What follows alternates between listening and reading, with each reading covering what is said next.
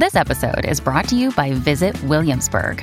In Williamsburg, Virginia, there's never too much of a good thing. Whether you're a foodie, a golfer, a history buff, a shopaholic, an outdoor enthusiast, or a thrill seeker, you'll find what you came for here and more.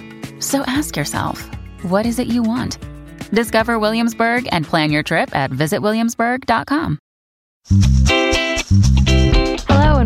For Real, a bi weekly nonfiction books podcast that puts the spotlight on books that tell it like it is, or at least books that try to. We'll cover current event reads, recommendations based on popular fiction, backlist finds, and more. For Real is a Book Riot podcast and is hosted by me, Kim Ukura, and my friend Alice Burton. We're recording on Saturday, February 17th, 2018. Hello, Alice. We are here. Yay! Yay. Finally. episode zero. Finally, yes. Um, so, in this episode, we're just going to quick introduce ourselves, talk a little bit about why we wanted to do this podcast together, what we think this podcast will be about, and share some of our current favorite reads. And um, yeah, so here we go. Uh, so, as I said in the introduction, my name is Kim. Uh, I am a recovering journalist, which means I used to work in journalism and now I don't. Uh, now I work in social media for a county library system. Uh, and I've been blogging about books on the internet since 2008 when I started my personal blog. And I joined Book Riot as one of the original contributors in 2011 when the site launched. Um, my niche with Book Riot has always been nonfiction, although I sometimes write about other stuff. I like kind of literary science fiction and fantasy and young adult and comics and all that other good stuff. Uh, in addition to hosting this podcast, I also write True Story, which is Book Riot's weekly nonfiction newsletter. So if you read about nonfiction at Book Riot, there's a good chance that that I was involved with that in some way. um and yeah so i'm i'm alice. I uh, i was a comparative literature major actually in college. I focused on uh, victorian and french uh 19th century fiction. Um and i now work as a copywriter and for a women's history museum in illinois. Um i started book blogging in 2011 um, at my personal book blog and then i joined book riot in about 2015 uh, i think. I mainly write uh, now about women's history. I started off blogging about Victorian literature, and over time, I got more and more interested in nonfiction. Uh, and now that's just my main focus. But uh, I also uh, write about the classics, uh, middle grade lit thrillers. Weirdly enough, I don't know, they're good. And huh, yeah. I've gotten into comics the last couple years, um, so I've kind of yeah. been trying to make up for a lot of you know past, uh, I guess like their comic history, going through all of those. Yeah, yeah. Yeah. Well, the history of Victorian literature, there's a lot of comics to catch up on too. Yeah. yeah. And I just have to say, like, I think you are maybe the funniest blogger that I know. And so when I finally met you in person and I was like, oh my God, it's Alice. She's so funny. And I just felt like the biggest nerd because I was so excited that like we wanted to be friends and hang out. And I'm just not cool like that. But you, you are, you are cool and funny. And that was pretty great. So. I mean, you like come, like with our, in our first meeting with you being like, you're so funny. That was like the best way, obviously, to start off a friendship because I'm automatically flattered and like, oh yeah, let's, let's be friends. That's great. Um, yeah yeah, you're, and I don't know. I mean, not to just make it flattery corner, but uh, I True. love your blog because you are a fellow nonfiction fan, and I feel like that it's like a particular niche, right? And it's it can be hard to it find. It is, yeah. It is, yeah. I think the trick with nonfiction is that people will read nonfiction in a topic that they're super interested in, but that's the only nonfiction that they tend to read. Um, and this podcast is going to try to be a little more broad than that and look at nonfiction in lots of different topics and try to to show that there's nonfiction for everybody. And even if you don't think you like nonfiction, there's probably something you can pick up that would get you into it. There's um, definitely something yeah. you can pick up that will get you into it. There's yes, so many options. Yeah. Yeah.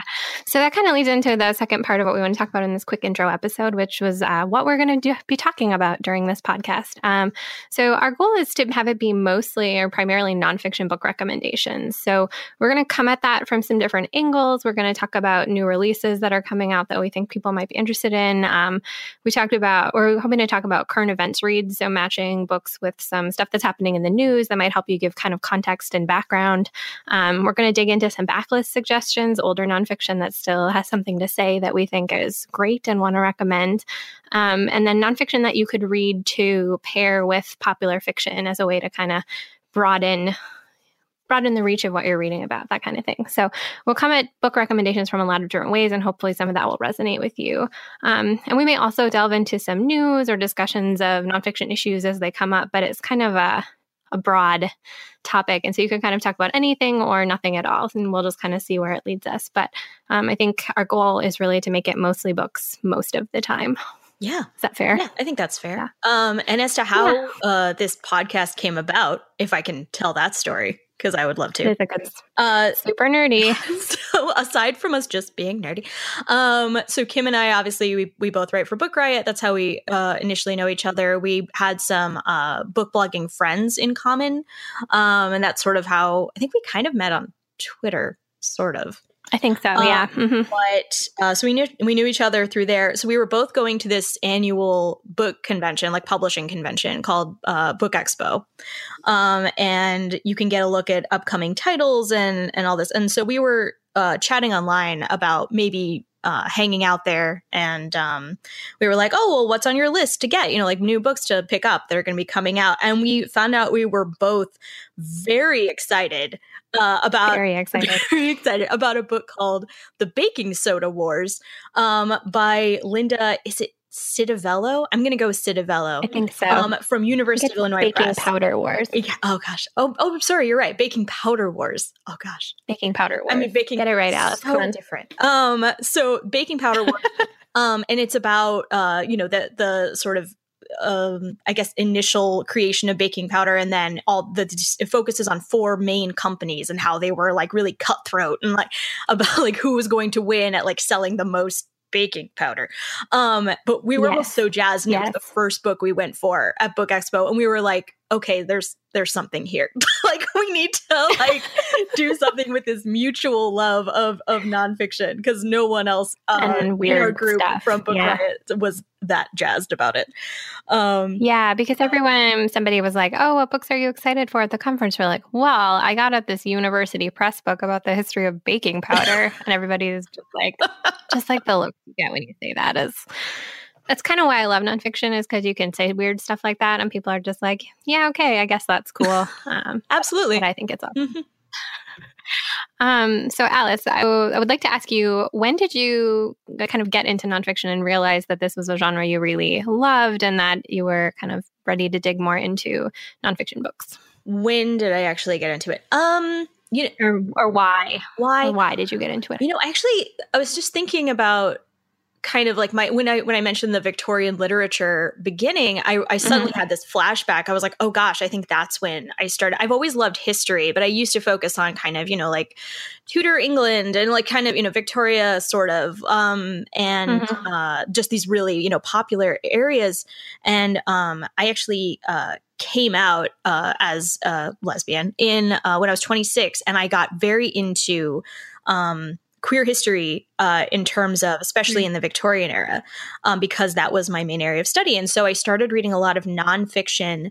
Um, particularly about queer history and so then i kind of from there i kind of was like like uh, I guess leapfrogging um, to various yeah. topics that were tangentially related, and then I kind of just kept going down these paths, um, and I finding new areas that I was interested in and learning more about. Um, one of my favorite things about nonfiction and history in particular is how um, it's kind of like a jigsaw puzzle. So if you know you're reading about um, one particular subject, and then another time you can be reading about something that seems unrelated, but then you you read like one fact, and mm-hmm. you're like, oh, that's how this fits here or like oh this was going on you know this yeah. time like and so it it all and the more you read the more it all fits together and it seems like this big cohesive mass and so um i obviously get i get very jazzed about that yeah. um and it's just i mean i i i love fiction fiction helps teach us about the human condition and, and all of that stuff and that's that's great um i'm not yeah. knocking fiction but just uh in particular nonfiction uh that's kind of its its main plus for me um, yeah. Mm-hmm. What uh, what about you? yeah, and while so I like what you said about the jigsaw puzzle because I think that's super true. And I've always had this dream of writing a book riot post that's just like book connection. So, like Ooh. in this one book, it references this one very particular incident, and then here's an entire book about that particular incident, and then that book has this, you know, little side tangent about this other thing, and here's a whole book about that other thing, and just like doing this whole post where you can just like leapfrog from place to oh place, oh which gosh. I love doing when I read. So, I just have never figured out like logistically how to get that together, and so anyway, um, so I kind of got started reading nonfiction when I was in college, um, not academic nonfiction, which is sort of I, I steer away from that a little bit because I like nonfiction that reads more like fiction. Um, but uh, I took this class on creative nonfiction writing um, in college because I was studying to be a journalist, and that was one of the classes they wanted us to take. Um, and we were assigned to read from uh, the 2005 edition of Best American Essays. Um, and there's a bunch of really good ones in there, but the one that like caught my brain and I just thought like this is what I want to read and this is what I want to do was one called Joyas Voladoras by Brian Doyle. Uh, and it's all about it starts out talking about hummingbirds and the size of their hearts. Um, and then it goes into talking about whales and the size of their hearts. And then it kind of expands out into this beautiful little meditation on hearts and love and how we hold uh, hold ourselves together and, and connect with other people and about how we all have hearts even if we're all different sizes and different shapes and different things. And it just this is this really oh my gosh. really really tiny. It's not really very long at all but I, I remember reading it just thinking like oh my god this is what i want to do. And i sort of feel like maybe i have just been going off in the direction ever since of trying to find writers who do that kind of thing. Um, and it's just a really stunning little essay that I managed to find online. So we'll link that in the show notes too, and you can go read it and hopefully love it as much yeah, as what, I do. But um, yeah, it's called Joyas Voladoras by Brian Doyle. Um, and I read it originally in the 2005 edition of Best American Essays, um, but it's it's online and stuff too. But um, so I've, I've I'm a uh, I was a journalist, and so I read a lot of reported nonfiction to kind of see how the the sausage get gets made and and dig into some of that. So, um, which actually leads into the next thing we were planning to talk about in this episode, which was our favorite, very specific type of nonfiction. Because I think everybody has like a very specific little niche that you always find yourself going back to. Uh, and mine is um, that I have always loved books where the process of telling the story is part of how the story is told. Um, so so this is not memoirs which i love but it's more where um, the writer's experience of reporting the story or discovering the story or putting the story together becomes one of the the kind of threads that the the, the rest of the narrative gets built on. Um, and so you get to see this journalist who's not writing about themselves they're writing about someone else you get to see their reporting process and how they think and work. Um, and I think that's super fascinating. And so that's a very specific kind of niche that I always look for. Um, one is The Immortal Life of Henrietta Lacks by Rebecca Skloot. Uh, and this was a big book several years ago, and it's still pretty famous because HBO just did a, a movie of it starring oh, Oprah. Yeah. Um, and Rose Byrne. So that was pretty good. Anyway, it's a story of um, the discovery of HeLa cells, which are cells that have been used to um, these immortal cells that keep regenerating that have been used to kind of discover and cure a bunch a bunch of diseases and they're big in the research community um, but the cells actually came from a poor black woman in i want to say baltimore that that could be wrong. But anyway, a poor black woman who came in and had uh, ovarian cancer, uh, and her cells were harvested without her consent and then have been living on ever since and used in research. And so the story is about Henrietta Lacks and her cells and her family and um, kind of what their impact uh, or their experience with the medical establishment has been, um, but also the story of Rebecca Skloot's kind of work reporting and trying to gain the trust of this family and really discover what and who Henrietta was. Um, and so I think that's super fascinating, and I really love that one. Does Bill Bryson fall into that category or no? Um, yeah, he does. I think he does a lot of kind of travel writing, and so he writes about his experience going places. Um, yeah, more of his travel writing kind of fits into that, yeah, I think, okay. um, which I actually do not like Bill Bryson's travel writing. So Wait, you do or you don't? Sorry. I don't. I don't. Oh, interesting. I don't think I've made it through any of his travel books, but I have made it through like uh, uh One Summer 1927, and that was oh, great. Oh, yeah. That's much more like straight up history. Yeah, I read one of his. It was um, at home, and it's like the history of your house by going like in different rooms and then doing like the history of the kitchen. I own um, that, I, but I haven't read it. Is it good? It is. It's really it's really interesting. I like that one. Um, but yeah, his travel writing is not really my jam. But Just last you know. question on that: Have you yeah. read Lives in Ruins? And I forget the author's name. Lives in Ruins. It's about like um she goes to archaeologist. Yes, sites. I love Mar- um, Marilyn Johnson. Yeah, it was really was good. I mean, obviously, really I didn't remember her name, but I remember the title because that was it was a good title. Um, so uh, right, so very narrowly focused histories is actually my my very specific genre. Ah, your jam, yeah. Um, so and this might actually not it might not sound that focused, but I feel like it in fact is compared to like the history of the world. Um, mm-hmm. So uh, I like getting a lot of context for a particular time and group of people. Um, yeah. So then that kind of you know fits in with the whole jigsaw puzzle thing. So when I read something else, I can fit them together and see they, how they might have like influenced each other. Um, so in this case, uh, I don't know, like Mayflower by Nathaniel Philbrick. Um, I read that. Mm-hmm. This last year, finally, after owning it for like 10 years and it's it's all about you know like how the uh, Puritans, no Pilgrims, gosh, see, oh boy, um, the they talk about the Puritans a little bit, a little bit, but mostly it's the Pilgrims. So it's about how they come over um, from you know England and then the Netherlands, and then they go to America, and then kind of how things were kind of good for like five minutes, and then immediately everything was like terrible, and um, it was really interesting because you see like it goes through from their landing until King Philip's War uh, was over, which is the war with the local uh, native tribes, and how just oh gosh, how quickly basically America's entire story was kind of set. And because you think, you know, like, oh, everything was fine for like, you know, like everything was fine until like 19 or 18 or whatever. And it's like, no, in the 1600s, we already were like, this is this was not going to go well. Um, and I read re- this year, I read uh, Stacy Schiff's The Witches, and that's, you know, 1692.